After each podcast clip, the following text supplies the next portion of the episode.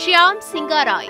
கடந்த ஒரு வார காலமாக சமூக வலைத்தளம் முழுமைக்கும் இந்த படம் குறித்த பேச்சுகள் தான் போய்கொண்டிருக்கிறது அந்த படம் கையில் எடுத்த கதைகளமும் அது பேசிய கருத்தும் தான் படத்தை பெரிய அளவிற்கு மக்களிடையே கொண்டு சேர்த்திருக்கிறது. ராகுல் சங்கிருத்தியன் இயக்கத்தில் நாணி சாய் பல்லவி கீர்த்தி ஷெட்டி மடோனா செபாஸ்டியன் நடிப்பில் தெலுங்கில் வெளியான படம்தான் ஷியாம் சிங்காராய்.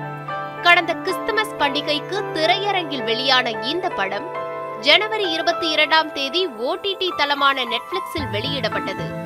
தமிழ் தெலுங்கு மலையாளம் உள்ளிட்ட மொழிகளில் டப்பிங் செய்யப்பட்டு வெளியானதால் மேலும் பல தரப்பட்ட மக்களை இந்த படம் சென்றடைந்தது.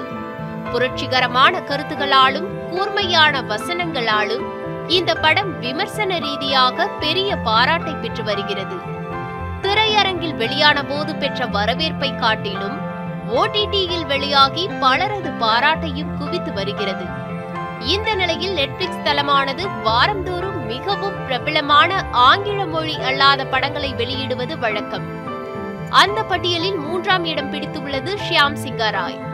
இந்தியா சார்பில் அந்த பட்டியலில் இடம்பெற்ற ஒரே படம் இதுதான் என்பது குறிப்பிடத்தக்கது. Santhosh news seven Tamil.